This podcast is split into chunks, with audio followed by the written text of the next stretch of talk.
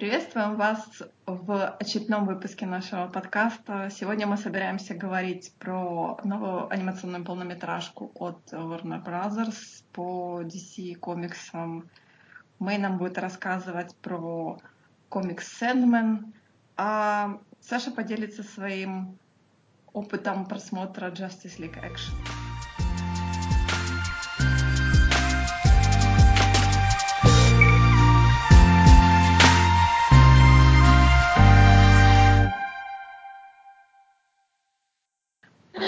Я посмотрела новую полнометражку Warner Brothers Animation Batman Gotham by the Gaslight. Сюжет охарактеризовать я могу так, что если бы в Готэме появился Джек Потрошитель. То есть это такой, я бы хотела сказать, викторианский Готэм, то есть каких-то викторианских времен, но, естественно, это Америка. То есть что-то такое. То есть, то есть это появился потрошитель и отключили электричество, да? Ну, электричество у них типа газовые, газовые лампы. Да, но это не электричество. Но это не электричество, да. То есть они ездят там на вот этих керриаджах, как это правильно называется, на повозках с лошадьми. Mm. Да, а, Селина выступает. Они все ее так сначала называли актриса театра. Я так подумала, ничего себе, какое какой ну, дайверс от характера Селины. Я так подумала, ничего себе. А Селина уже актриса в театре, а оказалась она там типа певичка и та, танцовщица в варьете, что-то там такое. Очень оригинально. То есть все осталось. И опять-таки Селина ходит с кнутом. То есть я так подумала, ну чем вы оправдаете этот кнут? Оказывается, она типа из э, семьи циркачей, и отец у нее был дрессировщиком львов. Она, она, она очень любила львов. Э, ну, больших кошек. плохие ассоциации. Он ее дрессировал этим кнутом, мне страшно, она же кошка. Ужасно. Да, э. по-моему, нет, по-моему, она, ну, там как бы, это она так вскользь Брюсу, типа, рассказывает о том, что, мол, почему я так хорошо управляю с кнутом, потому что отец как бы у меня был дрессировщиком, и он, естественно, ну, как бы, я так понимаю, что она ему помогала. И отец ее не очень любил больших кошек. Он в какой-то момент хотел даже расстрелять вот этих всех своих животных, но, как она сказала, кто-то вытащил все пули из револьвера.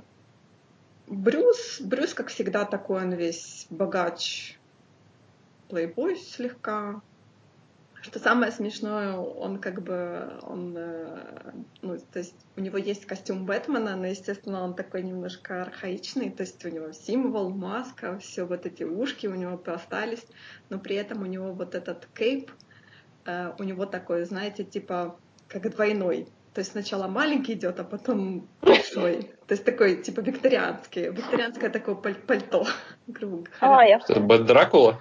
Ну, что-то такое, да того, что то есть, костюм у него не черный, то есть как бы он такой какой-то сероватый, но плащ у него черный, естественно, то есть маска черная, а костюм сам он какой-то сероватый. Вот этот классический его такой костюм, когда светлый какой-то верх у него, светловато-серый, что-то там такое, с знаком Бэтмена. Самое смешное — это Робины. Это вообще, это просто...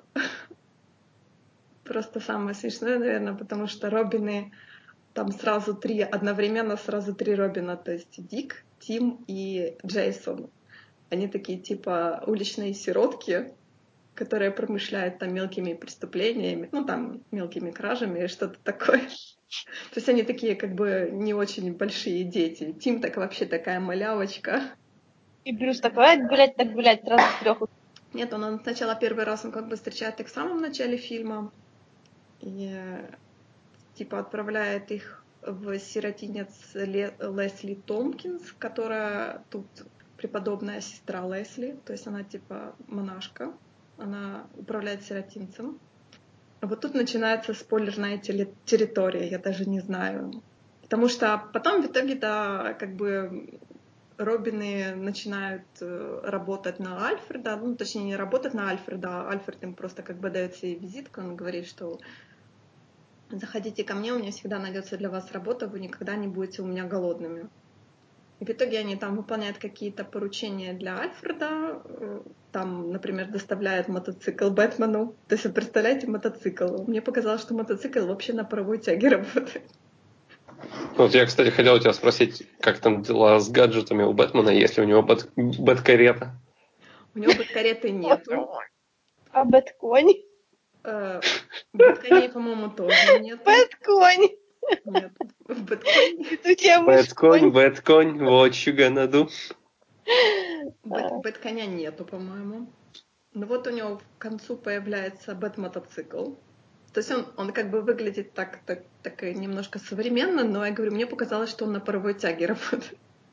То есть он такие звуки издает. Может быть. Ну, на, на какой-то поршневой этой системе. Что, у него есть граплин хук, конечно. Не спрашивайте. Как оригинально. Да, у меня есть граплин хук, у него есть батаранги. Что еще? У него есть smoking bombs. По-моему, это все, что было, я видела. Что такое Cave тоже есть у него. А самое смешное, что он живет как бы не за городом, а в городе у него там типа дом. И то есть у него не bad Cave, а Bad подвал. О, Потому что в начале фильма Лесли у него типа спрашивает, говорит, э, ну, э, Брюс, я так понимаю, вернулся откуда-то там за границей, например, приехал, я не, не- не помню точно откуда. Лесли у него спрашивает, говорит, ты будешь жить у себя в поместье? Он говорит, нет, типа, очень далеко от города, я буду жить в доме. Ну, в доме в городе. И поэтому у него бэт-подвал, мини-версия. Если честно, то я по поводу личины, точнее, персоны Джека Потрошителя, я грешила на Альфреда. Нет, Ну, ну, потому что окей. логично. Я подумала, что логично, потому что, ну, потому что они как-то так говорят, типа, мол, читали вы ли, ли вы, что Джек Потрошитель делает там в Европе? Я подумала, что, может быть, Брюс привез Альфреда, типа, из Англии, и э, тут Альфред сошел с ума и начал всех потрошить. Как французы. да. Но оказалось, что нет, это был не Альфред, извините, это был спойлер, типа спойлер. Ну хорошо, мы поняли, где Альфред? Альфред есть. Альфреда, кстати, озвучивает э, актер, который играет Джайлза. Энтони Стюарт Хэт. Да. С этого и надо было начать. Ну, извините меня, я вот только вспомнила. Я только вспомнила об этом, извини. А Селину озвучивает Дженнифер Карпентер, которая в Декстере играла, Сестру. да, сестру. Ночью будет помянут. Декстер, да. Что еще? Честно говоря, больше таких знаменитых имен. Довольно-таки интересный сюжет. То есть очень такой, ну, нелинейный, очень интересный сюжет. И, естественно, по крайней мере, для меня была загадка вот до последнего момента, кто же все-таки Джек Потрошитель. То есть это даже детектив, и Бэтмен там даже что-нибудь расследует? Да, даже Бэтмен что-нибудь Вау, расследует. надо же, как оригинально для Бэтмена. То есть он гоняется за этим Джеком Потрошителем. Такое. Селина там тоже его пытается как-то спровоцировать и прочее. Естественно, они с Селиной сходятся. Мое шипельское сердце было рада. Довольно-таки интересные сцены боя. То есть это было тоже очень интересно смотреть. Потому что, ну, на самом деле, например, Например, вот когда я смотрю, как э, поставлены, поставлено, точнее, как бьется Бэтмен там, например, в играх, вот в этих аркхемовских играх, это довольно-таки скучно на это смотреть. Как-то в других полнометражках было как-то слишком, мне кажется, рисковато. То есть, может быть, я не могу сказать за все полнометражки, но те, которые я вот сейчас помню, то это было... Мне не очень нравятся сцены боя. Тут же это было настолько интересно и довольно-таки такие не короткие сцены боев, боев, и от них оторваться невозможно просто. Это очень интересно. Как он там... То есть Джек Потрошитель для него очень опасный и очень опытный соперник. Я бы так сказала. Противник все-таки, а не соперник. Они ж не Хорошо. соревнуются, кто больше убьет. Хорошо, противник, да, да, ты права. Так что, если вы меня спросите, стоит ли посмотреть эту полнометражку, я вам скажу, да, стоит. Хотя бы один раз. Потому что очень-очень интересные. Интересные персонажи. Опять-таки, там даже есть Харли Квин, но ее нужно найти. Одна из жертв Джека Потрошителя. Конечно. Это тоже был спойлер.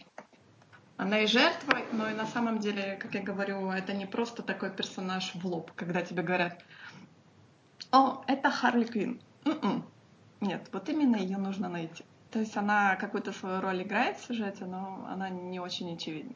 Опять же таки, тут появляется и uh, Poison Ivy тоже есть, и Соломон Гранди есть, и Гордон, естественно.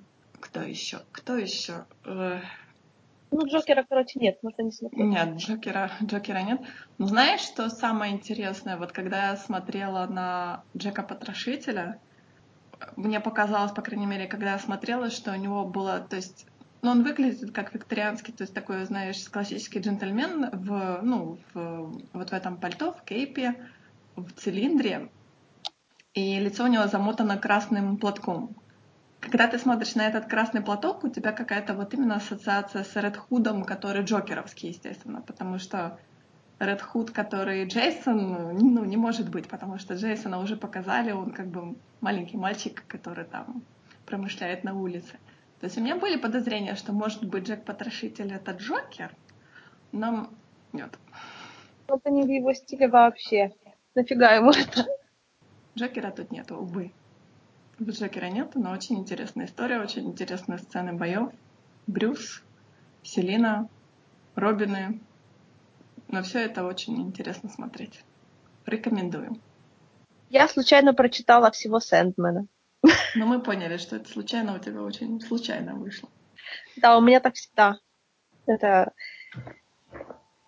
Я просто на самом деле хотела почитать Люцифера, потому что у меня в, в, в ленте появились гифочки из сериала, что там с воплями наконец-то в сериале Люцифер тоже по мужикам тоже. Я подумала, ну ладно, может быть, посмотреть бы, но я потом я подумала, что смотреть это же, конечно, не камильфо, когда ты не знаешь первоисточник, поэтому надо почитать, поэтому я погуглила список, как читать. Ну, вы поняли, короче. Да. В общем, я прочитала всего Сэндмана. Так, дочитала. Как раньше проще было? Ты садился, читал, и никакого не надо было списочка, как по, ком, по какому, в каком порядке нужно читать. Я помню, я читала, прочитала сначала Люци, Люцифера, потом я прочитала Сэдмена. И чисто случайно. Неправильно, неправильно. Не, ну там же реально типа сюжет же. Ну да, Сэдмен Мне кажется, там насчет Самое... Люцифера сериала несколько не так дело обстоит, как ты описала, но окей. Я просто сказала, что у меня появилось в ленте. Я вообще не интересовалась. То есть ноль. Я только знала, что он совсем не такой, как комикс или что-то в этом духе. Не знаю, ну, короче. И, честно говоря, после Сэндмана Люцифера читать тяжело, потому что тот, кто пишет Сэндмана, явно не Нил, э, Люцифера, не Нил Гейман, поэтому кто-то, кто пытается писать как Нил Гейман, но получается что-то как-то, в общем, не очень. Не то чтобы оно плохо, но вот именно после... Так что я пока делаю перерыв. И, собственно, не читаю то, ради чего я собиралась читать. Ну, естественно. Но ты прочитала Сэндмана? Ты прочитала да. этот здоровезный Талмуд, по крайней мере, да. то, что да. я читала, гигантский Талмуд. Да. Ты сказала, что сколько там, полторы тысячи страниц.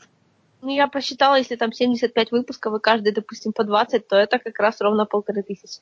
Так что много. Что ты из этого почерпнула?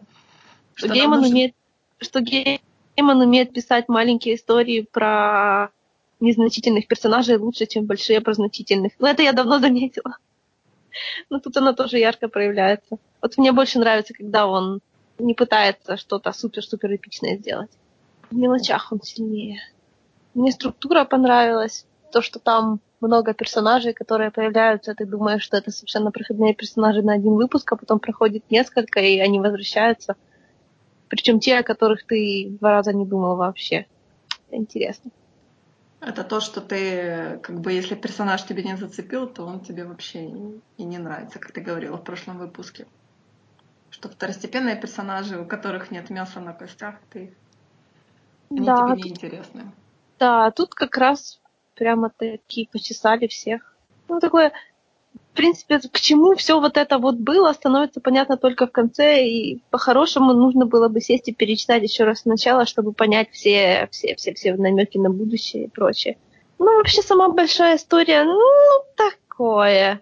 Говорю, в мелочах он мне больше понравился, чем в большом.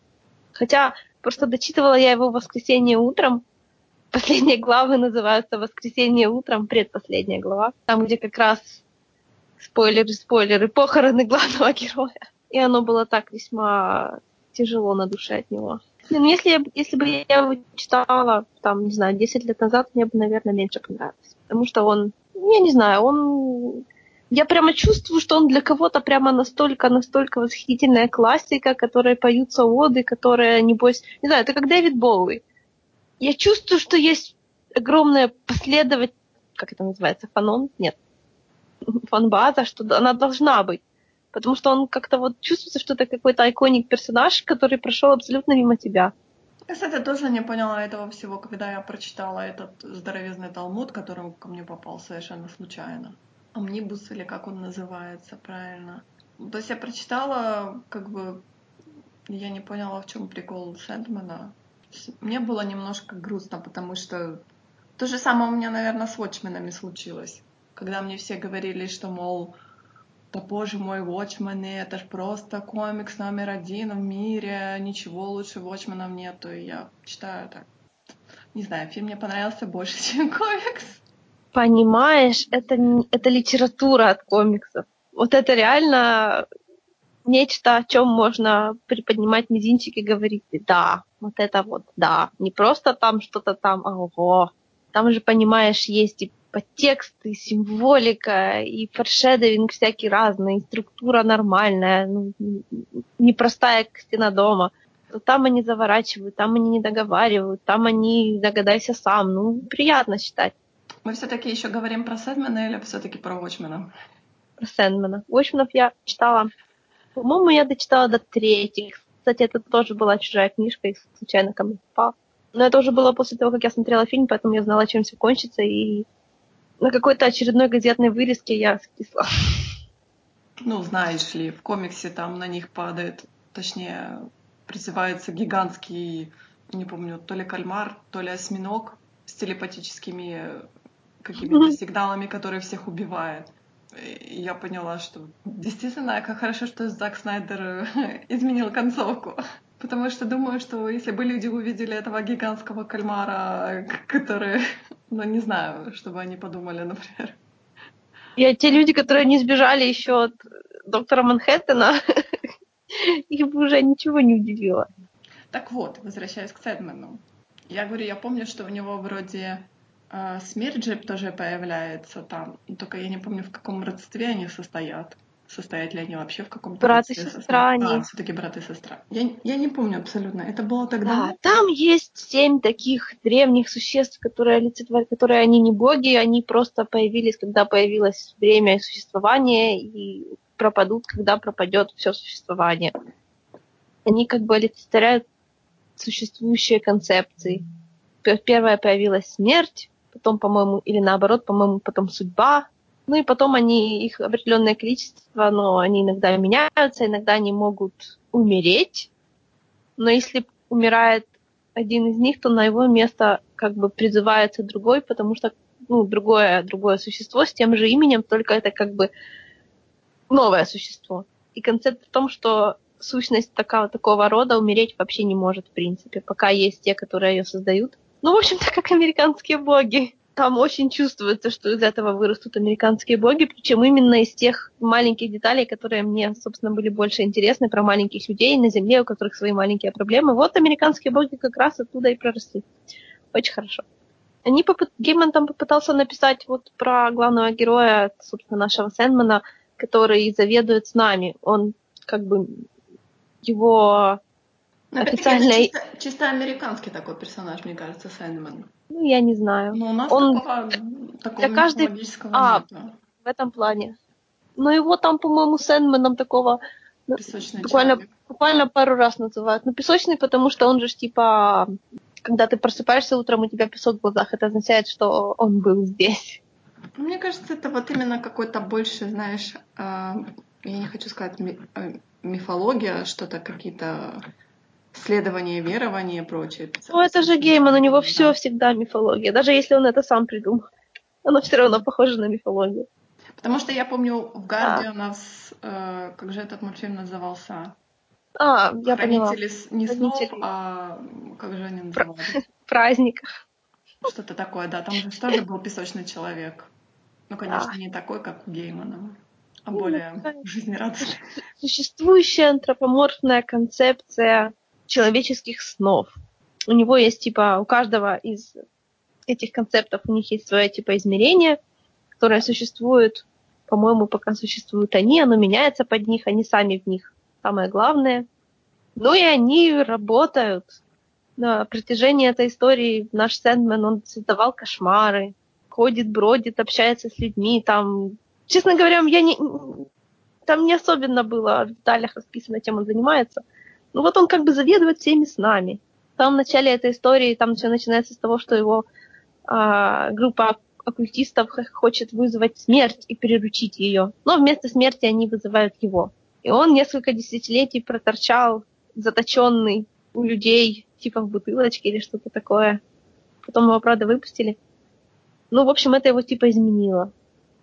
И он типа изменился впервые за там, там десятки тысяч лет. Из-за того, что он изменился, он в результате умер. Он нарушил свои же статусы кво, сделал то, что чего никогда не сделал, и в результате ему пришлось умереть. Но он был не против. То есть он типа поменял свою инкарнацию. Да, в результате вот эта меч... а сон в результате инкарнировался в другого человека, а изначальный этот умер. Там такой триггер-ворнинг по поводу похорон. М-м, просто прелесть. Там так в таких красивых, сочных деталях расписано, зачем мы хороним людей, что похороны это для живых, а не для мертвых, что это для того, чтобы живые могли пережить и отпустить и все такое. Это тяжело считать. Не знаю. Как по мне, так похороны это очень тяжело, и это ни в коем случае не отпустить. Моя, да, это бы, очень моя бы воля, я бы не присутствовала на похоронах. Я бы, я бы запомнила этого человека живым. Да, моя бы тоже. Это очень тяжело, очень. Эти ну вот, всякие рушники, эти всякие хлеба. Сэндмане, Сэндмане как раз это там во всех подробностях расписано, что это нужно живым. Я не очень понимаю, зачем там прямо такая философия под это дело. На много выпусков расписано заранее, задолго до того, как это случается, чтобы мы потом вспомнили, что нам говорили раньше и прочувствовали по полной программе. Ну, Теперь я, честно говоря, понимаю, почему Гота так очень любит этот комикс. А, ну, потому что главный персонаж безумно готично выглядит. Да, и там вообще все вот эти вот сверхъестественные существа, которые не боги, а концепты, они все так выглядят примерно. Ну да, я помню смерть, она там вся тоже с Ангхом ходит, постоянно в да. черном, постоянно с этими такими волосами. Такие. Да, смерть носит красное только на похоронах. Вообще смерть очень милая девочка такая. Да, да, я помню. Весьма гораздо интереснее, чем титулованный герой. Ну, по-моему, по-моему, у смерти есть спин ее, но как-то он что-то не задался. Мне кажется. Потому что, что она... Такой нету популярности какой-то. она хороший она хороший второстепенный персонаж. Я не знаю, как с ней на главных ролях, потому что она, она слишком... Она-то точно не может измениться. Она не может. Мне понравилось, как смерть взаимодействует с теми, за кем приходит. А еще там есть чувак, который сказал, я не буду умирать. И не умирает. Вот так вот просто. Смерть на ровном месте. на него руку, рукой и сказала, ну ладно. смерти нормально, смерти не хочешь, ну ладно. Господи, что я... А что, так можно было? Что так вот, да. Там и про ад похожая концепция. Вот зачем существует ад? Потому что грешникам кажется, что они как бы, то есть они подсознательно знают, что они этого заслуживают, и ад существует как бы потому, что это нужно грешникам. Посредине Сэндмана Люцифер посмотрел на все это дело и сказал, я ухожу, делайте, что хотите. Все свободны, ада больше нет. Ну, это нормальное поведение для Люцифера. Ты потом, Потому... если будешь читать, читать его сольник, ты поймешь, что это абсолютно потом, нормально для В результате Бог отправил двух ангелов заведовать адом. Они сначала очень расстроились, и потом попытались найти в этом деле светлую сторону. Типично, короче. Там есть хорошая маленькая история про, про музу, которую автор будучи, по-моему, в Греции где-то, узнал и поймал, и заточил, и держал у себя долго. Ну, короче говоря, всю свою жизнь он ее насиловал, чтобы она как бы влияла на него. Он был типа супер известным автором. А потом, когда он стал старый, он отдал ее другому чуваку, который тоже хотел быть автором крутым. И тот чувак тоже стал крутым автором. Она просила отпустить, но он не отпускал, конечно же. А потом он где-то на таком приеме стоит и к нему какая-то фанатка подходит, говорит, блин, у вас такие классные женские персонажи. Он такой, да, я считаю себя немножко таким феминистом. И ты такой, блядь, ах ты ж сука. Просто. Что перекликается это, сейчас с современностью. Это так актуально. Да. О, да. То есть там есть очень хорошие моменты, ради которых, по-моему, нужно читать, потому что, ну, все-таки, я не знаю, это классика. Его потом можно долго обсуждать, его потом можно анализировать, потом можно сравнивать ее влияние на современную массовую культуру и все такое. Так что интересно, интересно. Но чтобы оно было, было прямо какое-то супер зажигательное, чтобы оно вот прямо захватывало, ну, у меня такого не было. Опять-таки, если любишь, как пишет Гейман, то стоит читать. Вот я люблю. Мне всегда приятно почитать. Даже когда это маленькие слова в маленьких облачках. Ну, хорошо. Ну, хорошо в смысле, в том смысле, что я не очень люблю читать геймы, да. Я не хотела ничего говорить, я просто... Я не так много его книг хорошо читала, но не все, что я читала, мне понравилось, скажем так. А, у меня тоже не все. Его да. достаточно популярные книжки я, например, не люблю, никогда не люблю. Вообще, ну это его, считай, первая книжка такая, полноценная книжка. Она писалась очень под влиянием редактора, поэтому она такая цеплячая немножко. Это такая личинка Геймана, я бы сказала. Если честно, то я, я вот на своей книжной полке хотела бы увидеть только одну книжку Геймана. И то это Гейман Пратчет. Мы знаем, про какую книжку я говорю. Да. Честно говоря, остальные книги у меня не вызывают желания поставить на полку. Ну, у меня, конечно, есть. Американские блоги у меня есть на трех языках. Я была немножко, немножко, может быть, разочарована этой книжкой в какой-то момент, не знаю. Я помню, что вот в конце я уже, честно говоря, продиралась. геймановская мифология, типичная просто. Вот он, он пишет совершенно как бы определенную атмосферу везде, только с другими персонажами. Ну да, вполне возможно. Потому что я говорю, в конце я уже просто продиралась, уже лишь бы закончить книжку. Это там в конце же сама кульминация идет, и то есть и большая вот эта война и повешение я же говорю, вот когда дело доходит до чего-то такого суперсюжетного, Гейман начинает терять свою, так сказать, я не знаю, Да, ему нужно что-то такое э, Он любит вот ковыряться в таком такое, да. маленьком. Чем, чем ниже уровень, тем лучше он блистает. Серьезно. Да, да. Ну, Океан в конце дороги вообще ни о чем. Это небольшая книжка, это маленькая книжка буквально про одного чувака и дом, в котором он когда-то жил. И это вот, по-моему, она гораздо, это гораздо более концентрированный гейман. То есть вот «Океан в конце дороги» стоит читать. Он потом остается с тобой. Я потом как-то была на экскурсии, попадаешь в странные места и начинаешь вспоминать, блин, а вот это ж точно как там, ух ты. Прямо такие ощущения интересные. А войну богов не особенно прочувствуешь, когда ты сидишь в маленьком уголочке под деревом. Саша, а ты что-то из гейма читал? А то мы так включились в разговор, ты, ты еще, как всегда. Ты еще жив? Да, ты, ты еще не спишь? Да. Нет, не сплю, я еще жив. Из Геймана я знаком только с одним комиксом, над которым он работал, 1602. Марвеловский вот этот, который альтернативная реальность? Да, да, угу. да, да. Да, я читала, мне вообще не понравилось. У него вот а ушки из моих любимых персонажей у него так на троечку, на мой авторитетный взгляд. Подожди, но я помню, что там Iron Man, по-моему, голый был. Это странная для запоминания вещь. Серьезно. Это единственное. Я помню, что Кэп, у Кэпа был меч. Как странно. Нет, это я не то помню. Может быть, я не по-моему, то помню. По-моему, а. ты помнишь э, тот сайт-выпуск к гражданской войне, там, где Рид Ричард путешествует по параллельным а, Может быть. Может быть. Это быть. Ну, Там... Здесь капитан, капитан Америка был Native American. Да. Значит, да, значит, я что-то путаю. Да. А вот как, раз в том, вот как раз в том чудесном выпуске фантастической четверки, это что, это легендарный выпуск. Во-первых, там очень... О, там он однажды попадает в мир, в котором э, есть монархия и есть революция против монархии. Так вот, Стив Роджерс там тот еще монархист и говорит, а что, надо все это дело пресечь, а то тут, понимаешь, разбушевалась революция. То а кто не такой права человека? Ты в этом сомневалась? Я говорю, ты в этом сомневалась? Стив же Роджерс, он же за справедливость. Иногда справедливость, то есть за монархию. Ну, мне кажется, да, это естественное для него. Мне кажется, что это абсолютно естественно для него. Монархические да, вот, эти. То есть по факту если, понимаешь, это, это так же, как, э, типа, э, если правит королева или там, например, король, то, естественно, Стив Роджерс будет герой стоять за правителя. Революция, он, естественно, будет считать, что это плохо, что это свержение монархии. То есть монарха, Знаешь, вот, которого он вот, поддерживает. вот это вот вот мы наткнулись на камень преткновения реальности и фандома, потому что фандом бы считал же, конечно же, наоборот, потому что Стив же у нас за свободу и все такое. И мне вот сейчас вспоминать, последние мои воспоминания о Стиве очень сильно окрашены его последними инкарнациями, и даже не каноничными инкарнациями, даже его восприятием, которое я в последнее время вижу все время. Гидростив, а это что ли? Нет. Просто Гидростив это же канон был.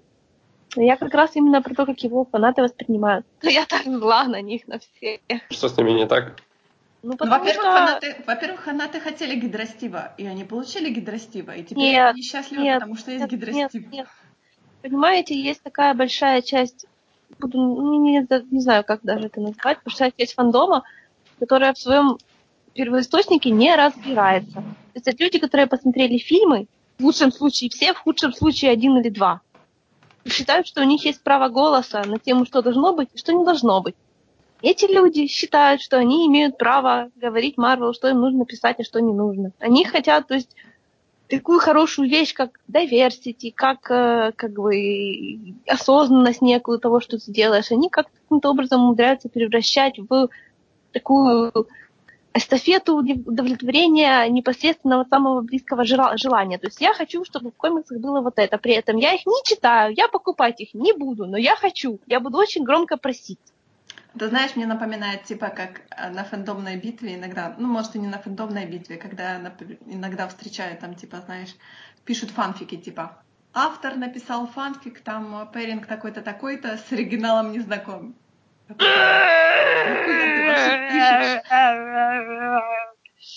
Вов бы, Повесила бы на фонарях, не шучу. А еще мне нравится, знаешь, когда пишут типа фразу оригинал читал, не читал и не буду, неинтересно. Но фанфик я вам напишу. Я думаю, блин, ну такое... Что у тебя я в голове? Я бы просто душить, понимаешь? Как скучно я живу. Не, Саш, на самом-то деле, вот, например, когда ты зайдешь на Дайри, есть, например, популярные темы. Я не зайду на Дайри. Нет, не надо. Не заходи, не заходи, да. Нет. То есть, то есть есть темы, например, которые в данный момент они популярны. И есть люди, которые вот поддерживают свою популярность, как, ну, э, они пишут там, например, fanfiction по вот этому, по вот этому фэндому, грубо говоря. И зачастую им просто лень читать. Лень, например, как мы Вообще готовиться 4 месяца до фанфика. Том, что они делают. Абсолютно. А в чем смысл? А в чем смысл тогда? Ты же должен понимать персонажей, как они себя ведут, чтобы как-то писать о них. Коллективно ну, типа... дрочь. Я не знаю. Мне реально типа... непонятно, зачем все это.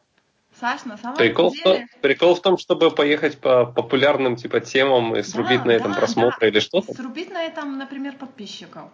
То есть, Блядь, нахера? Ну, в смысле, в чем люди, польза? Тебе пишут... за это деньги дадут? Нет, ну просто всемир... всемирная популярность, понимаешь? Человек будет хвастаться, там, например, типа, у меня 30 тысяч, мы не знаю, у меня там тысяч, тысячу подписчиков, вот.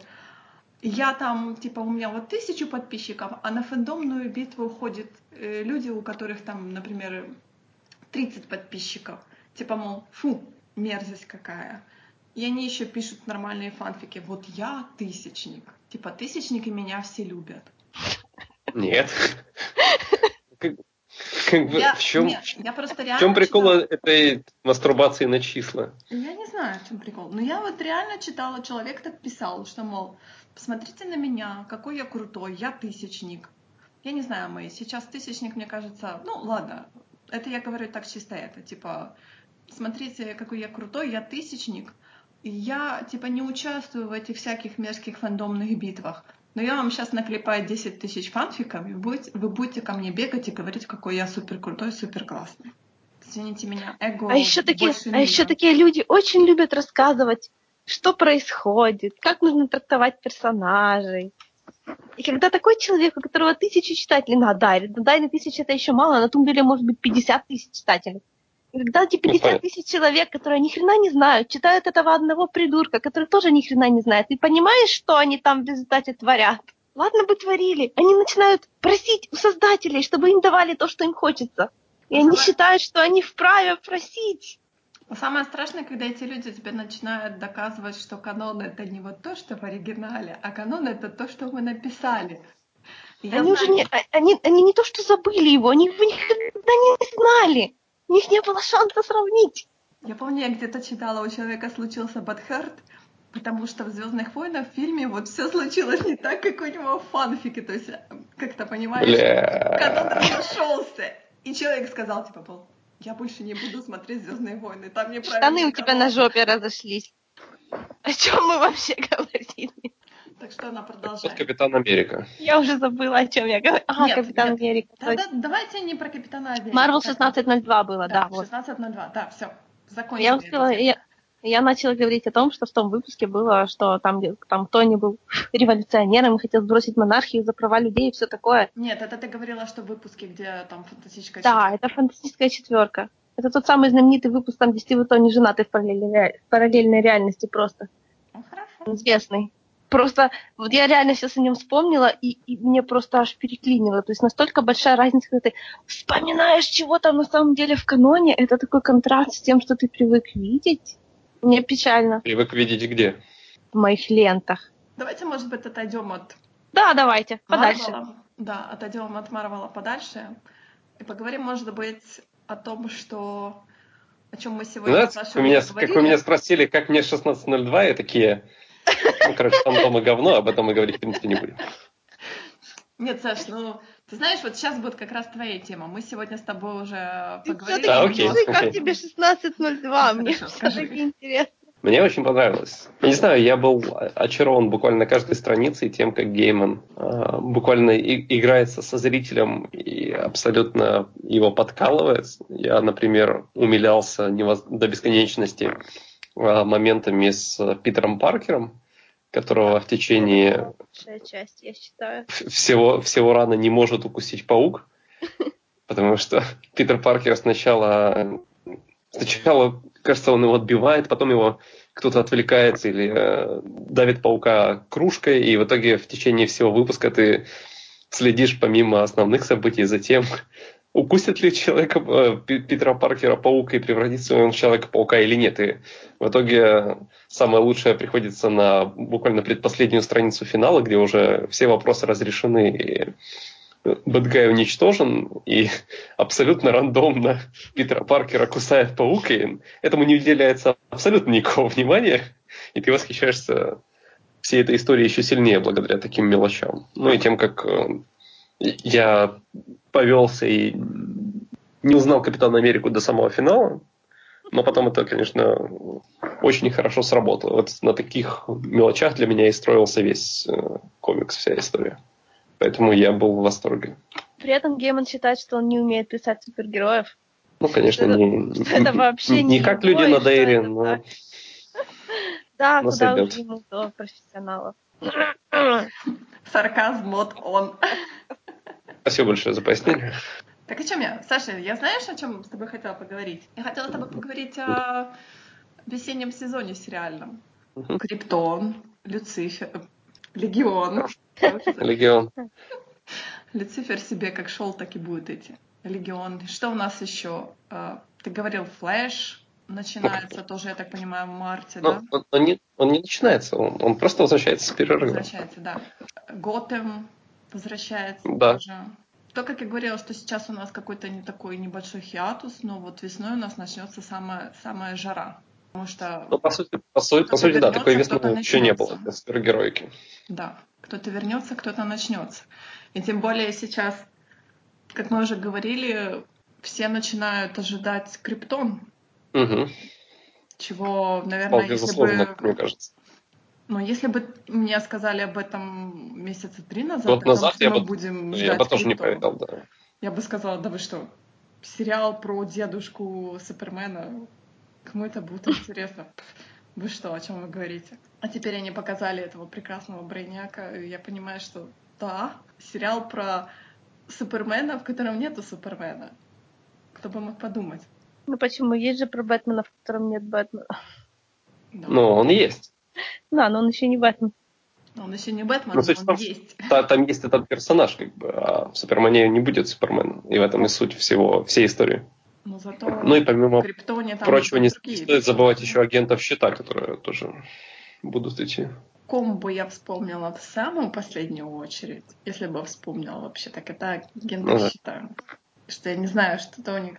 Сотый эпизод, по-моему, да? Они скоро юбилей да. будут праздновать. А я тут человек, который не посмотрел еще ни одну серию, и у меня до сих пор нет желания посмотреть. Ну, традиционно, наверное, всего мира. Я недавно читала, что этот сериал софт-ребутился уже четыре раза. Я только первый сезон смотрела, так что я не знаю. Но мне и первый сезон был ок, честно говоря. Просто серии большие, сезон длинный. Долго смотреть. Саша, ты смотрел «Агентов щита»? А, нет, я писал об этом, что к своему стаду я не смотрел, но из-за того, что у меня такой бзык на комьюнити, ну, точнее, на континьюти, и поэтому, mm-hmm. да, и до тех пор, пока я не доберусь с точки зрения MCU до того момента, когда мне можно начинать смотреть. Ну, тебе немного я осталось, не... по-моему. Э, ну, Iron Man. Вторая фаза. Да, вторая фаза у тебя. Тебе главное после Авенджеров они, по-моему, начинаются. Угу. Да? Ну, да, Коулсон да. да. Я в курсе, да. Как бы последовательность там у меня будет абсолютно потрясающая, потому что мне же нужно будет еще прерваться на агента Картера и обратно. И я знаю, что меня, скорее всего, не ждет ничего хорошего там, но... Ну, мы вот не в восторге про агент, а, об а, агенте Картере. Да, я, я помню. так и не досмотрела. Я, честно говоря, осталась на вот этих короткометражках, которые были на DVD-дисках. Мне этого с головой хватило. Кстати, большое упущение о том, что они перестали все-таки эти короткометражки к э, релизам выпускать, мне кажется. Потому что там были довольно ну, интересные а, штуки. Ну да, но они теперь, я так понимаю, делают просто 13 тысяч сцен после титров, которые заменяют это. Ну, я как вспомню, как долго мы сидели после первого «Мстителя». Я не знаю, мне показалось, мы минут 20 сидели. Да нет. Ну, ты увеличивай. Я не знаю, это было очень долгие, длинные титры. Я вспоминаю... Ну, Черной Пантеры тоже минут семь прошло. Знаете, это такая ностальгия, потому что когда-то были времена, когда моей самой большой проблемой в Марвел было, что агент щита недостаточно приближенный к остальному версу. Или там в Железном Человеке слишком нелогичный сюжет, хотя там такой типичный сюжет, но его так плохо в третьей части прописали. Просто кошмар. Это же конец света и трагедия. Почему, когда у тебя включается саркастический мод, у тебя еще и при этом включается московский акцент, я не понимаю. Это не специально.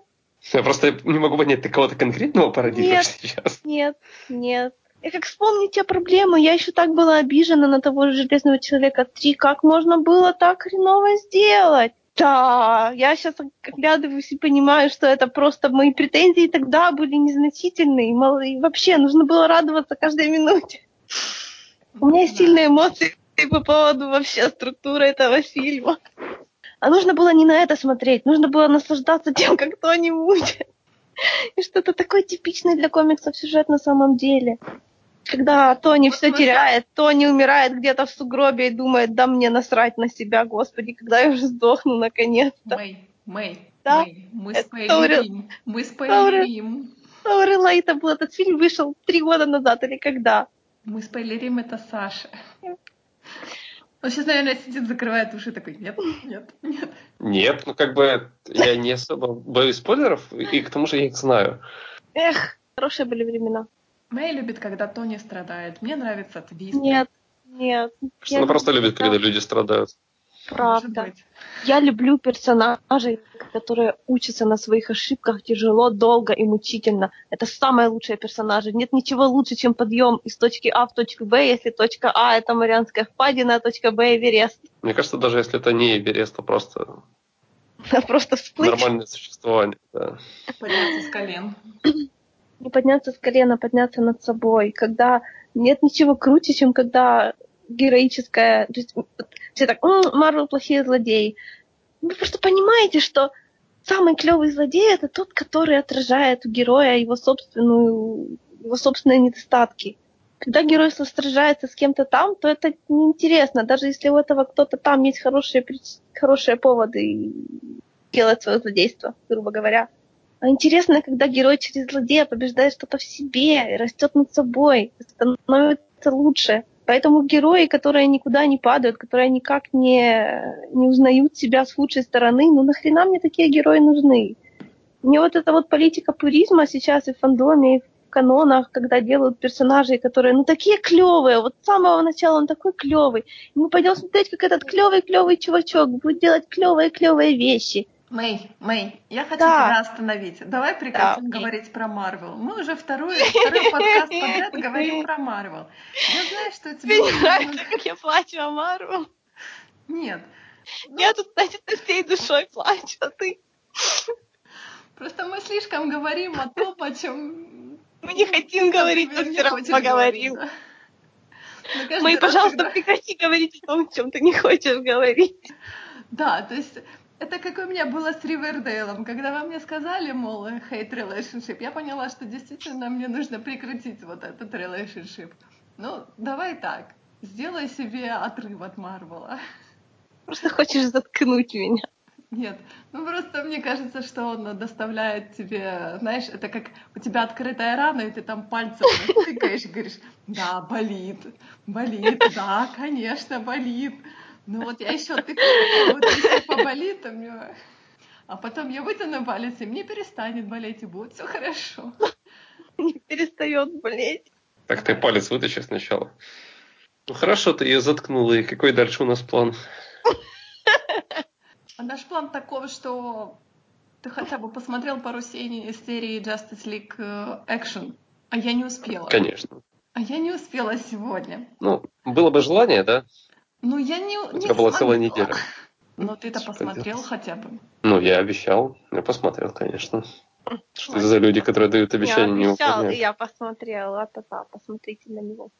Я ознакомился с э, вот этими вступительными сериями, с фильмом, по сути, про Шазама.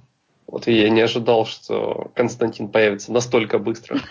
Я думал, за серии до, не знаю, 20 его не увижу. Тут буквально в третьей или в четвертой он уже появляется. Хочу сразу показать свои хорошие товары, когда начинаешь сериал делать новый. Окей? Окей. Ну да, кстати, хорошая мысль, чтобы люди не, не, не успели переключиться, тем более, когда серии по 11 минут, тут вообще прям с козырей заходят сразу же. Ну а козырь видит Джона Константина, у которого проблемы с речью, это лучшая козырь. Честно, не, не знаю, ну то есть как бы говорить о Justice League Action по четырем сериям, да, мне кажется, даже по стольке угодно сериям. Это как про... С моей позиции это как про легенды говорить. То есть я точно такой же восторг испытывал при просмотре одного и второго. Я пищу всю серию, я очень смеюсь над шутками про Бэтмена от Бэтмена, когда проверяется чувство юмора персонажей, когда кто же это пытался? А, марсианский охотник пытался пошутить по поводу вулкана и решил э, попросил ревью шутки у Бэтмена, на что тот ему намекнул, что я не тот человек, у которого нужно спрашивать подобные вещи. И все это поставляется очень, в очень подходящей манере, и меня радует, что э, голоса у актеров не звучат как для какого-то детского и подросткового мультсериала, и, для, и, и от этого создается еще более абсурдная и странная атмосфера. То есть, если бы это были голоса какого-нибудь, не знаю, Луни Тюнса, то тогда бы шутки не работали. Когда абсолютно серьезные такие взрослые персонажи, которые не, не делают каких-то прямо детских вещей. Это не сериал про то, как, не знаю, у детей конфеты воруют. Искренне надеюсь, такой эпизод. Спойлеры, спойлеры. Да. А когда там, значит, захват мира, вот эти вот все беды, человечество может умереть, и тут, и тут, значит, персонажи пытаются пошутить, но при этом они все еще взрослые дядьки и течки, и, но шутки у них абсолютно выбиваются из контекста и от того смешат тебе еще сильнее. Это просто потрясающе. У этого сериала большое преимущество, вот немножко как у Лего Бэтмена, да, то есть он находится в тот момент, когда мы из всяких других источников уже очень много знаем про этих персонажей, поэтому они могут прикалываться и сами над собой, над тем, что уже было, и над нашими ожиданиями, и в общем, их уже мало чего сдерживает, потому что им не нужна экспозиция, по сути. Мы и так знаем, кто это, что они делают, что у них за проблемы и все такое. Они могут уже сразу к самому интересному переходить. Как фанфики. Ну, в принципе, да, даже по, по той же сцене с э, Blue Beetle, которую мы посмотрели и так вне, вне сериала, а, а, она же работает еще и на отсылке к Бэтмену. Мало того, что она смешная человеку, который смотрит этот сериал первый раз и до этого ничего не видел, да, там все равно понятно, над чем смеемся. Ну да, но, но нам человек... еще, да, еще да, сильнее смешнее, когда человек, мы видим который... комический образ который видел старый сериал, который знал эту музыку, у которого тут уже мурашки побежали, тут такое ха-ха, мы не выпендриваемся, да? Не знаю, мне именно почему-то этот момент с, даже не с тем, как он лез на крышу, даже не с тем, что он лез вертикально по стене, как в старом-старом сериале, а именно тот момент, что там было описано, как Брюс сидел в машине четыре дня и ждал этого момента в костюме Бэтмена. Ну, потому что у него же спрашивают, ты жил там? Нет, я да, просто ждал. Это, это та практичность, которую мне, которой мне постоянно не хватает и которая мне нужна для того, чтобы вообще верить в происходящее. Ну, для меня даже по этим четырем сериям Justice League работает в разы лучше, чем Лего Бэтмен, который я... А, нет, нет, я, я не смотрел Лего Бэтмена, я говорю про Лего Муви. Вот. Он для меня абсолютно не работал.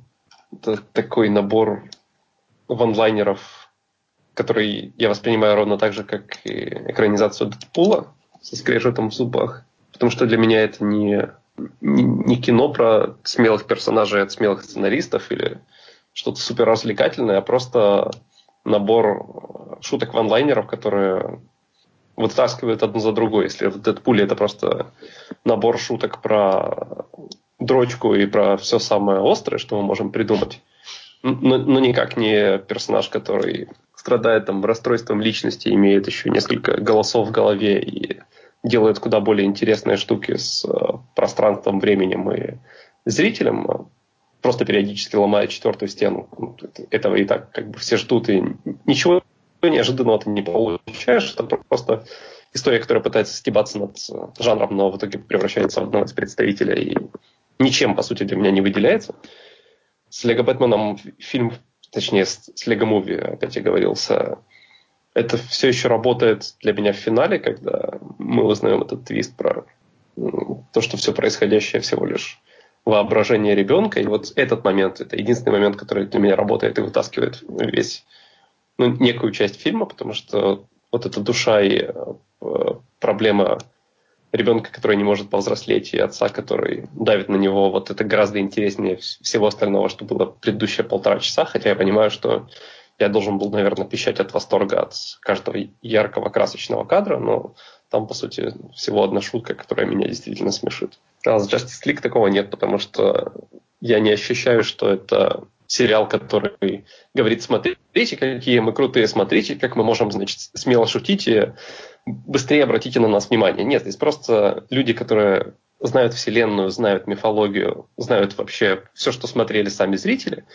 и прекрасно себя чувствуют в этом э, аквариуме, изобретают для себя какие-то странные декорации и разрушают их просто потому, что могут, и потому что им это приносит удовольствие, они знают, что это и зрителю принесет удовольствие. Они это делают не, не с целью «давайте мы вас удивим», а с целью «знаете, что мы можем сделать? Вот это, нам это нравится, и мы считаем, что вам это тоже понравится». И когда а, и, и в эти моменты ты чувствуешь, что ты на одной волне с, со сценаристами. Независимо от того, удивят они тебя или нет, ты понимаешь, что вы с ними на одной волне, и тебя это а, априори покупает. И вот таких, таких моментов мне даже в 40 минутах вот этой истории более чем хватило, чтобы понимать, что э, сериал будет мне очень и очень по душе. Я старалась не слушать, чтобы вы мне ничего не проспойлерили. Мне ну, кажется, я... сложно спойлерить что-то в мультике, ну, мало ли. где я посмотрел 4 серии мало по 11 ли. минут. И это первая серия. Да ладно, все самое интересное я уже проспойлерила по нему в прошлый раз. Я вот подумала, и решила, что, по-моему, экранизация Дэдпула настолько же удачная, насколько экранизация X-менов вообще существует в целом. В смысле? Ну, то есть, с одной стороны, смотришь, и как бы вроде да, вроде экранизировано, вроде похоже, вроде там как бы некоторых персонажей удачно перенесли и все такое. А с другой стороны, смотришь и думаешь, блин, нет, ну в комиксах уже все было лучше, там же было гораздо сложнее, там же было гораздо больше героев, там же было гораздо больше тем. Мне, в принципе, экранизация X-менов ни одна не нравится, чтобы так прямо вот сильно нравилось. И с Дэдпулом, наверное, бы тоже должно было бы так бы быть, наверное. С другой стороны, у меня просто такой восторг от Дэдпула вообще в принципе, от его серьезных моментов, что я как-то смотрела этот фильм настолько... Ну, то есть, мне уже говорили, что я в нем вижу больше, чем в нем было. Ну, какая Может, разница, это... кто что тебе говорит? Нет, ну, если есть больше, чем одно мнение, то лучше послушать и, под, как это, ну, не знаю, посмотреть на себя, критически оценить все такое. Интересно же. В принципе, я согласна, наверное, что я в нем вижу больше, чем там есть, потому что на самом деле это достаточно простенький как бы флик. И все такое. Я прям сама удивлена, что мне он понравился больше, чем чем, чем по идее, должен бы был понравиться. Я к тому, Возможно... что это же неплохо. Это наоборот хорошо, что ты видишь в нем что-то больше. Возможно, я просто такая, блядь, и жду Кейбла настолько сильно, что мне прямо что угодно. Я скажу, что это хорошо, лишь бы это видела. Я не отрицаю этого вероятности, да. Ну, то есть ты пытаешься себя оправдать за то, что тебе что-то нравится, и да. я считаю, что вот это само по себе нет, не очень правильно. Нет, это типично для меня. Все же должно быть по какой-то причине, правильно? Если я не Нет. понимаю причины чего-то, то нужно обязательно посидеть, хорошо подумать и найти эту причину. Зачем? Как бы, если бы, если бы все было бы по причине, то мы бы жили по одной книге, а я не, я не очень люблю фантастику, окей? поэтому по ней не живу. Для меня это, короче, в общем, нормально. Все почему-то. Okay. Если что-то не почему-то, то нужно подумать и понять, почему. И написать фанфик об этом, да? Если бы я так делала о любом концепте, который меня интересовал, интересно, я... Мне просто интересно.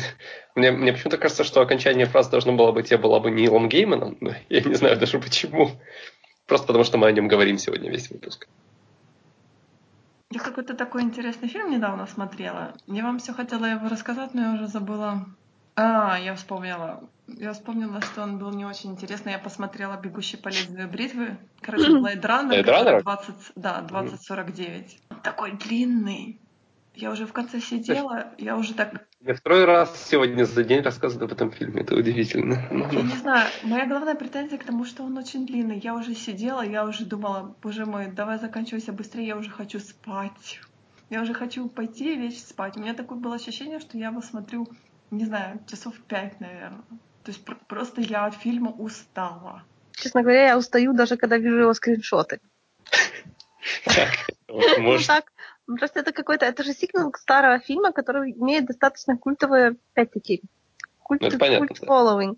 Поэтому у меня в ленте люди, которые его смотрели и писали на него отзывы, это люди, которые смотрели старый и сравнивают его с новым. Причем почему-то всем или очень понравилось, или очень не понравилось. Я не особо разбиралась, но когда я вижу его скриншоты, мне кажется, что это такая тягомотина. Мэй, он 2,45. Все эти, все, эти, все эти страдания не вызвали у меня желания его посмотреть. Хотя, наверное, зря потому что ignorance. У меня, может быть, какие-то претензии, например, к главному герою, потому что Райан Гослинг как-то он так... Что не удался? Ну, как это такой момент, опять-таки, у него вечно такое какое-то грустное лицо, у него вечно грустные эти глаза. То есть он Каким родился? Такой, такой у него вот этот друпи фейс такой, он вечно... Он, такое ощущение, что вот он, он не на грани слез, он просто, он вечно грустный. То есть такое ощущение, что у него вот кто-то умер, и он вот так играет постоянно, что он вечно у него постоянно эта грусть в глазах. То есть э, мало того, что он как бы играет репликанта, у которого как бы пониженный эмоциональный отклик, что-то такое. Но он вечно он такой какой-то, я говорю, у него такая мировая грусть собрана у него в глазах. То есть какой-то, может быть, нейтралитет должен быть, я не знаю, что это такое. Ну, это, наверное, просто вот именно проблема Гослинга. Я не знаю, я не так много смотрела фильмов с ним, но... Ну, хотя, мне кажется, с Харрисоном Фордом в этом плане они очень так перекликаются, потому что у Форда сейчас тоже оно такое какое-то лицо, он постарел, типа оно все как-то тоже в грусть уходит. И они как-то как, как дуалы, они все такие оба грустные очень. Я Гослинга хорошо помню только в The Nice Guys, и там он действительно был грустным. У него там была причина быть грустным, но в конце он повеселел. Мне кажется, в каждом фильме у него причина быть грустным, чтобы оправдать вот это грустное лицо, вот это, я говорю, вот это его друпи фейс такой, знаешь. У него лицо человека глубоко заебанного проблемами. Я даже не знаю, я не могу даже сказать, понравился мне этот фильм, не понравился этот мне фильм, потому что он, он такой длинный, я не могу. Мне нужно его пересмотреть еще раз, но я как подумаю, что мне еще раз придется сидеть три часа смотреть этот фильм, это просто какой-то ужас. Мне кажется, нужно законодательным путем запретить делать такие длинные фильмы. Ну, а помимо его хронометража, или он настолько длинный, что ты забываешь обо всем остальном? А там еще что забыла, кроме хронометража? Ты понимаешь, он настолько длинный, что, например, Харрисон Форд, который типа на постере, он появляется буквально там минут за 20 до конца фильма. Э, это, считайте, 2.20 уже фильма прошло, и тут появляется Харрисон Форд. Как бы ты, ты уже ничего не ждешь. Ты уже ждешь, когда этот фильм закончится уже. Все. И тут Харрисон Форд. Да, тут Харрисон Форд. И у Харрисона Форда есть собака. Видишь, сразу отличный фильм 10 из 10. Да, с которой непонятно потому, что происходит. То есть она в какой-то момент просто пропадает. Я тоже очень сидела и переживала, думаю, а что же с собакой случилось? Вы ее оставили, вы ее И тут начинается Джон Уик. Да, да. Ну, кстати, про собаку так никто и не вспомнил. Было немного обидно. Топ-10 топ-10 аниме Betrayals прямо происходит. У фильма есть сюжет, конечно, все прекрасно, все хорошо, есть интрига, но почему он такой длинный? Это такое, как бы, не знаю, Вильнев написал очень, очень, очень толстый роман. И хотя я вижу, вот, например, я смотрю на Blade Runner и понимаю, что действительно этот режиссер будет идеален для экранизации Дюны. И, наверное, в Дюне вот этот большой хронометраж он сыграет свою роль, потому что Дюна довольно-таки объемная. Но тут тут ты уже половину забываешь, что чего происходит. То есть как бы сюжетная линия, она тянется и тянется, тянется, но вот какие-то нюансы какие-то ты уже начинаешь забывать, потому что это было уже так давно. Что было в начале фильма, я не помню. Смотреть с самого начала нет уже. Извините. Еще, наверное, моя претензия будет к музыке, Косту, потому что он какой-то такой, он слишком... Да, угадаю, растянутый. Я бы не сказала растянутый, он какой-то слишком такой навязчив, навязчиво монотонный. Вялый, медитативный? А, он, он моно, монотонный какой-то слишком. Вы знаете, вот когда, например, ты играешь в игру, и у тебя вот эта мелодия, они постоянно там каких-то этих, они постоянно луп, ну, луп такой, они типа повторяются, повторяются, повторяются. Вот у меня было такое ощущение, что на протяжении всего фильма это вот играет какая-то одна мелодия с вариациями. И ты ее никак не можешь отключить. Я уже думаю, ну, ну надоело уже одно и то же. Наверняка, что это не одно и то же. То есть наверняка там ОСТ как-то 24-12 этих композиций, которые там каждому персонажу своя композиция, все прекрасно, но оно какое-то, оно все слишком однообразно монотонно. Какой-то особенно, кто-то, я помню, написал в дневниках хорошую характеристику, мол, Blade Runner — это фильм о том, почему мужчины не любят заводить отношения с реальными женщинами. Эх. Потому что у главного героя там есть, типа, виртуальная девушка. Она реально виртуальная, она типа голограмма. Фраза реально виртуальная прям. Прелестная. Реально виртуальная, да.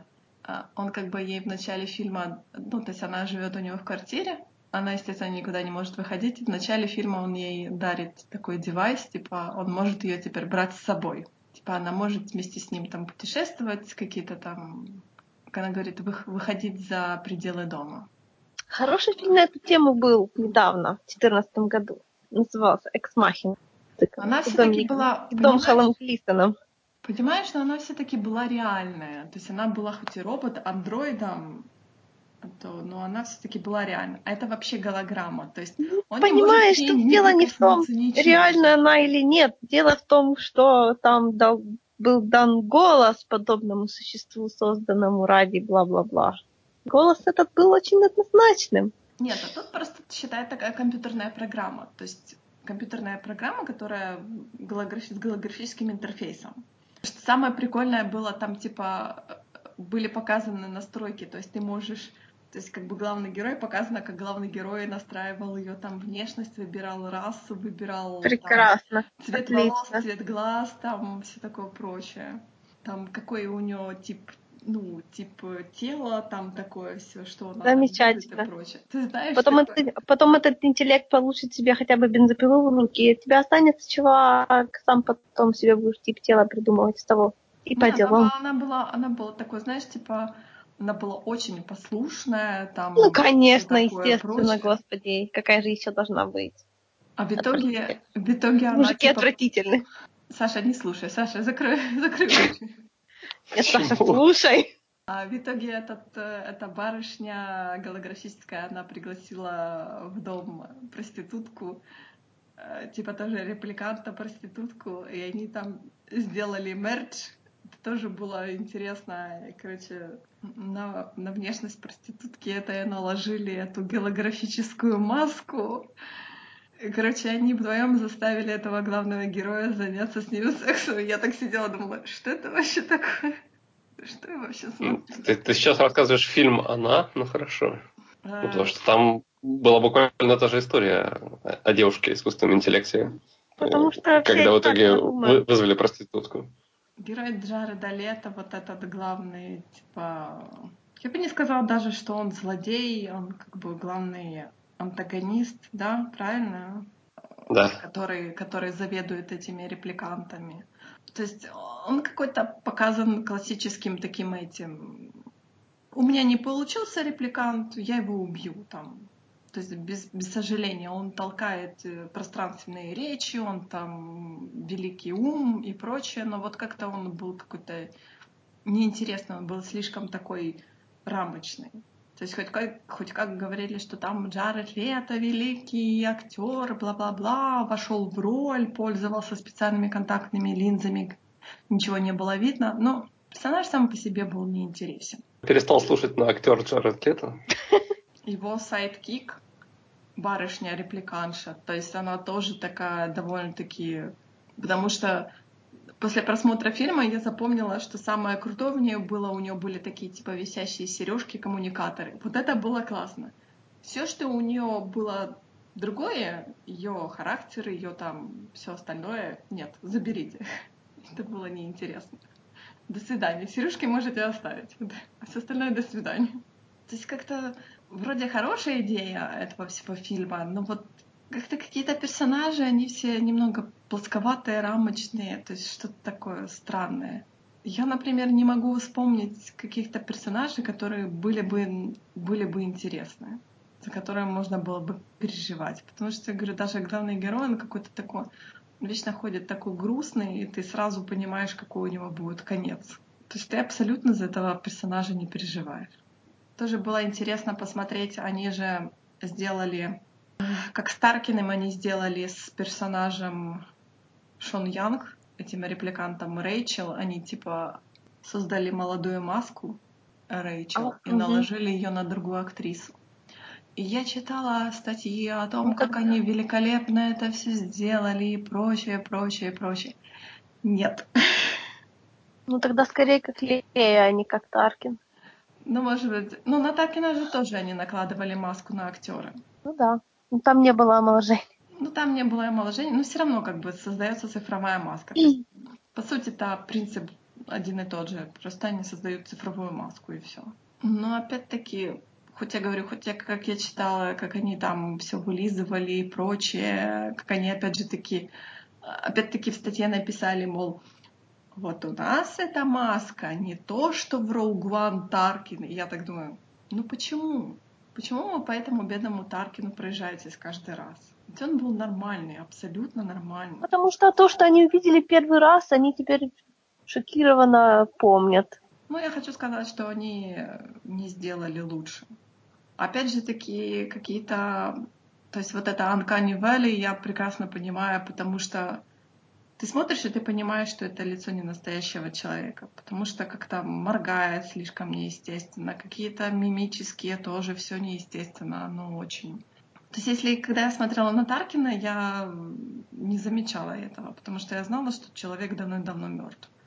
И, да и вообще, да и вообще у него рожа кирпичом, он особо не испытывает эмоций, ну, понимаешь? Да. Мне кажется, в данный момент Таркина, маска Таркина была, наверное, она стоит на первой, на первой ступеньке всех этих cgi масок. И говорить о том, что она была плохая, это, извините меня, делать себе хуже. Лучше в данный момент вы пока не прыгнете. По крайней мере, я пока не увидела. Ну, это же типичный вброс из серии э, Rogue One худшее кино франшизы. Это сейчас все любят проехаться по Rogue One, потому что вы что, проехаться по Rogue One, это так мейнстрим. Мне кажется, вообще, если, например, персонаж Таркина, он был оправдан сюжетно, и он играл довольно-таки значимую роль в сюжете, то, например, в Blade Runner вот персонаж Рэйчел, он был, он был чисто показать, что мы можем. Что смотрите, вот в Rock One сделали, и мы тоже такое сможем сделать. Зачем? Чтобы тыкать пальцем потом.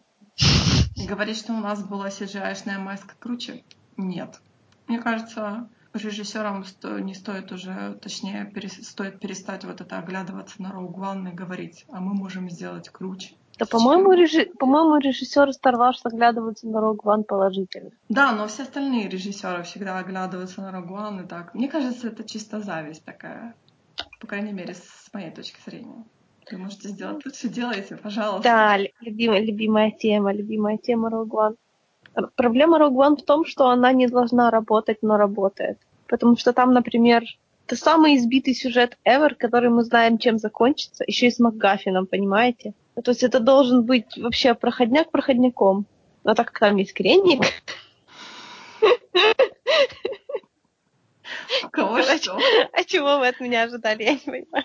Я думала, ты скажешь, но так как там есть сюжет, и мы сопереживаем персонажей, но нет. Все у тебя свелось к Как раз очень многие говорят, что они не сопереживают персонажам, то не успевают за них зацепиться и все такое. По-моему, просто One снят не так, как снимают обычно вот такие фильмы такого бюджета. Если бы это был просто фильм, он бы прошел, наверное, незамеченным. Но так как это фильм про Star Wars, то для Star Wars это как бы прямо так, ух, нечто новое. Ну, так же, как сейчас, например, ну, по крайней мере, по трейлерам соло-фильм. Тоже, мне кажется, он будет отличим от всех старварсовских фильмов. Я будет. думаю, что это будет сыграет ему в плюс. Потому будет, что его я, будет я... сравнивать он... именно с Rogue One, а не с, вот, с новой трилогией. Я вангую, что он будет очень веселый, но периодически там будут моменты, которые мы знаем, как разыграются в далеком будущем, и оно прямо будет сердечко. Я пока еще не видел достаточно, чтобы судить о общем настроении, но при том, что мне трейлер нравится. И не из тех людей, которые соло ругают прямо уже сейчас. А таких много, разумеется. Ну, я, я не знаю, почему его нужно сравнивать с Rogue Ну, то есть я понимаю, почему его нужно сравнивать с Rogue One, потому что это второй потому фильм из серии спин да. Нет, это не легенда называется. Нет, легенды, легенда это старый канон, который... Это просто Star Wars Story. А, Story, Story, да, извините. Story, да. А легенды это старые канонические истории. Да, Story. То есть Рогуан был первым фильмом в истории, Соло будет вторым фильмом в истории. Ну, то есть здесь как бы можно, в принципе, понять сравнение, но опять же, почему говорить, что у Рогвана не получилось, как-то получилось, ну, как бы у каждого свое мнение. Народ хочет Убивана, понимаешь? Понятное дело. Народу непонятно, нахрена им нужен Убиван, но народ хочет Убивана. Я тоже не понимаю, зачем это надо, но я тоже хочу. Это как раз тот момент, когда мы не знаем зачем, ну пущай будет. Хай будет, да. Это же Убиван, нам нужно. Это при том, что про него уже все рассказано. Но некоторые не смотрят «Клоновойны». Некоторым стоит смотреть «Клоновойны». Вот прямо сейчас идти и смотреть некоторым. Он сейчас пытаются определить, где будет следующий мультсериал. Дисней на днях зарегистрировал фразу Star Wars Resistance, так что, наверное, он будет называться Resistance, но это все равно слишком расплывчато. Это значит, может быть, и перед седьмым, и после седьмого, и даже после восьмого. Расплывчатое понятие. Но сейчас же как раз они думают, не они думают, фанаты думают о том, что, что же вообще будет снимать после новой трилогии. Какие фильмы, какие сериалы они там собираются снимать, что это все.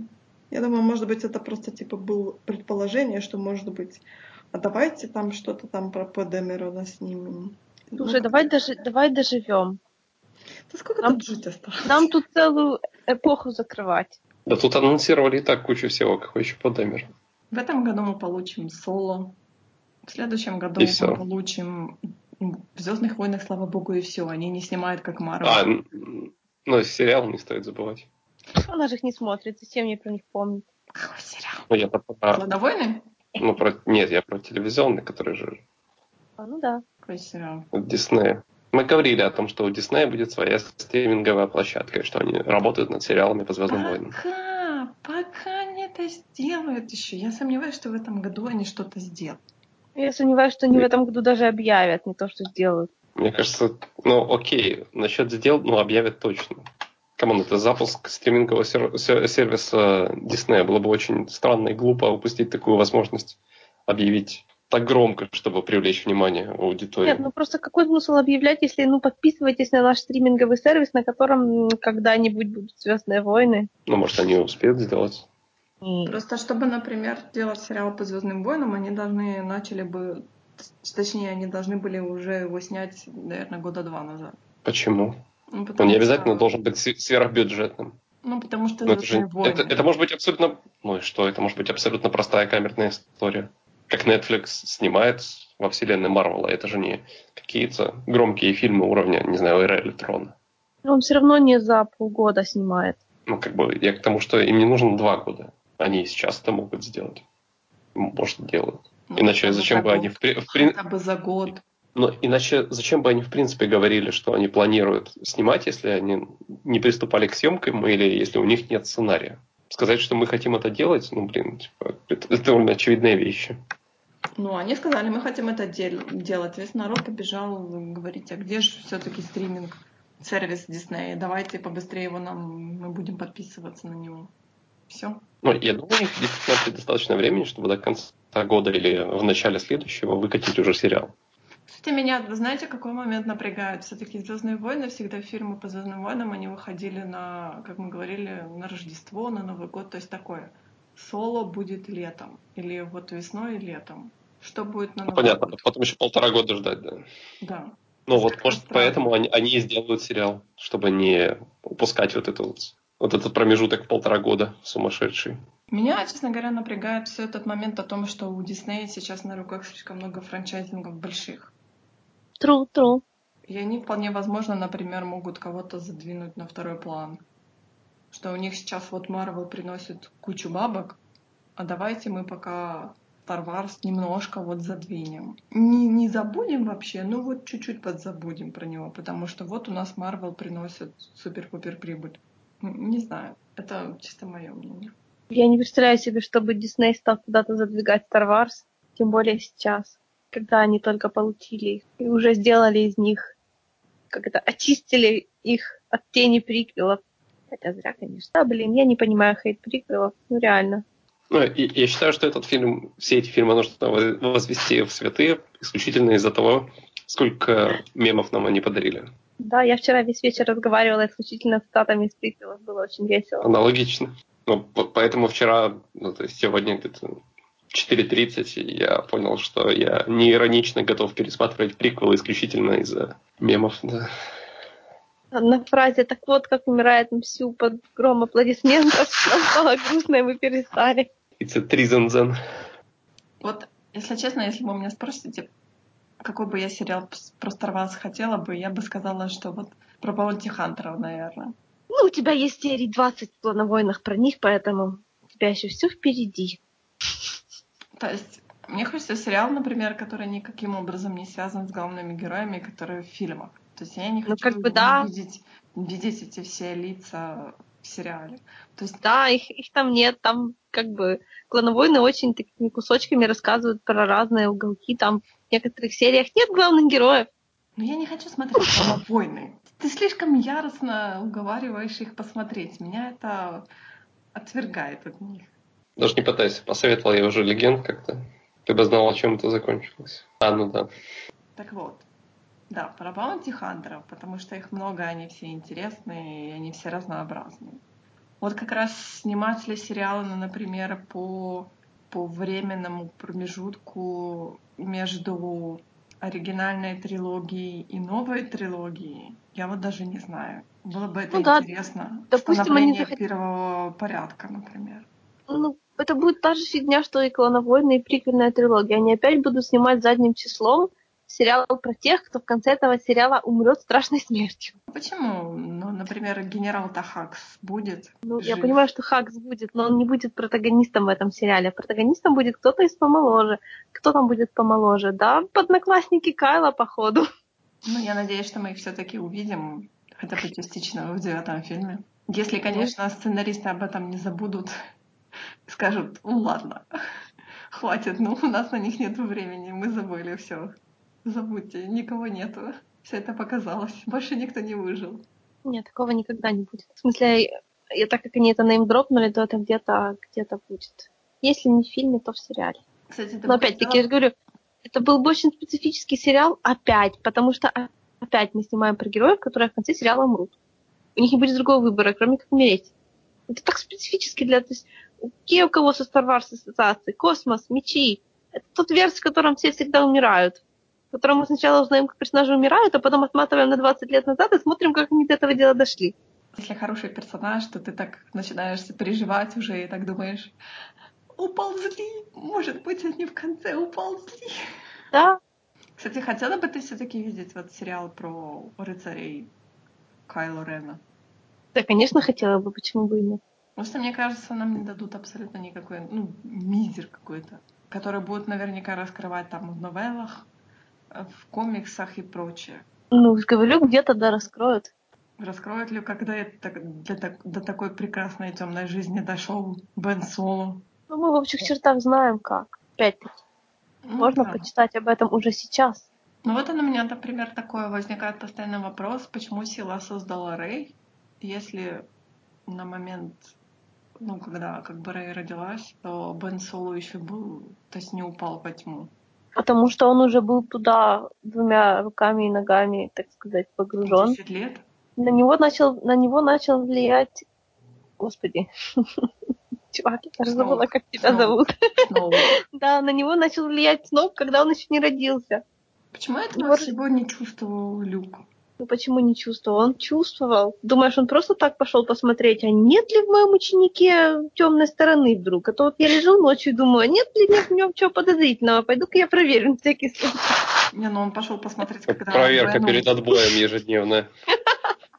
Не сит, не сит. Доброй ночи. в лагере все спят. Конечно, в маленьком ребенке оно не особо видно. Там можно видеть что? Ну, вот как Йода с первого взгляда понял, понял что в Энакине есть много страха. Специально смотреть можно что-то уловить.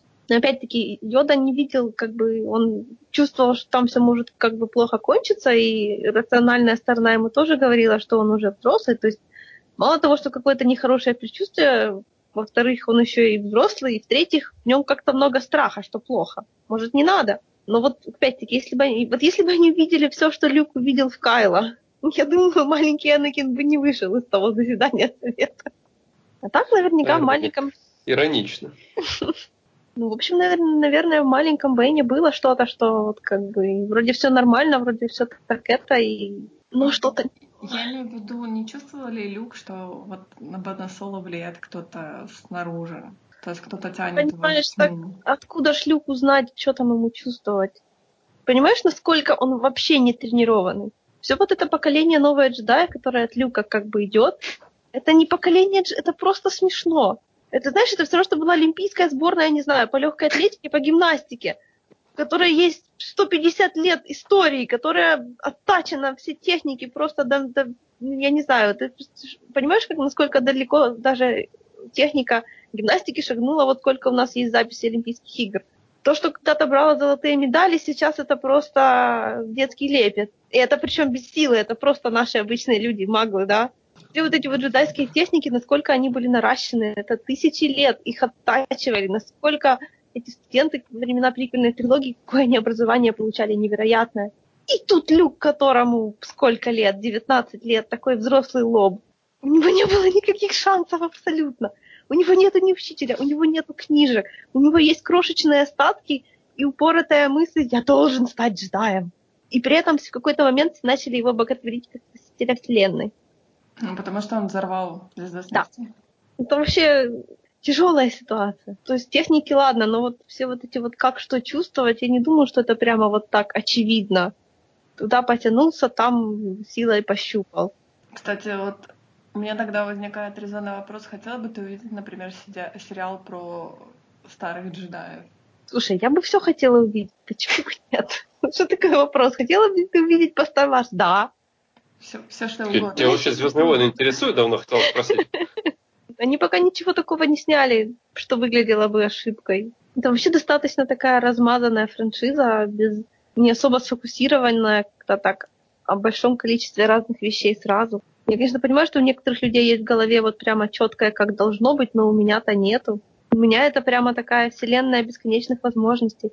Да, гигантская просто эта вселенная. Снимай так, не хочу. Хочешь? Хочешь? Да, конечно, хочу.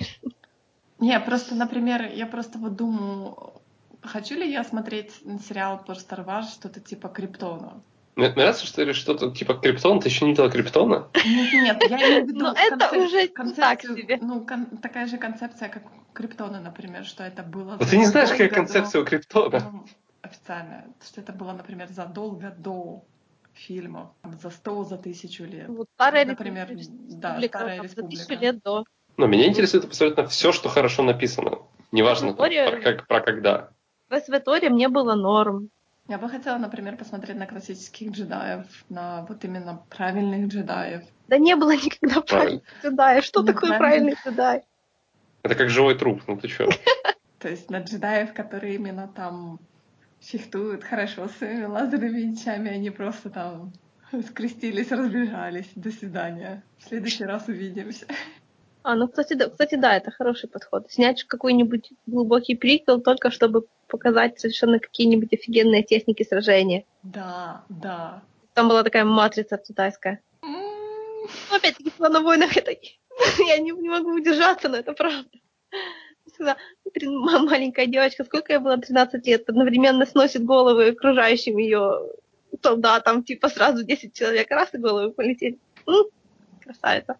Не знаю, такой я не очень хочу смотреть. Ну, учти, что там оно все как бы так, э, ну, без крови, понятное Нет, дело. Нет, я понимаю, без крови все, но... Ну, надо с хорошим настроением делать, не подумай. С веселыми красками, да, я поняла.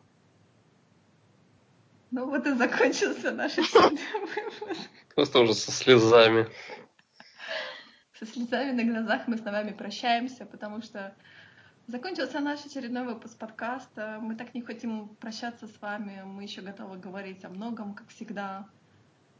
Но, увы, слишком много эдитить. Поэтому ждите следующего выпуска. Пока.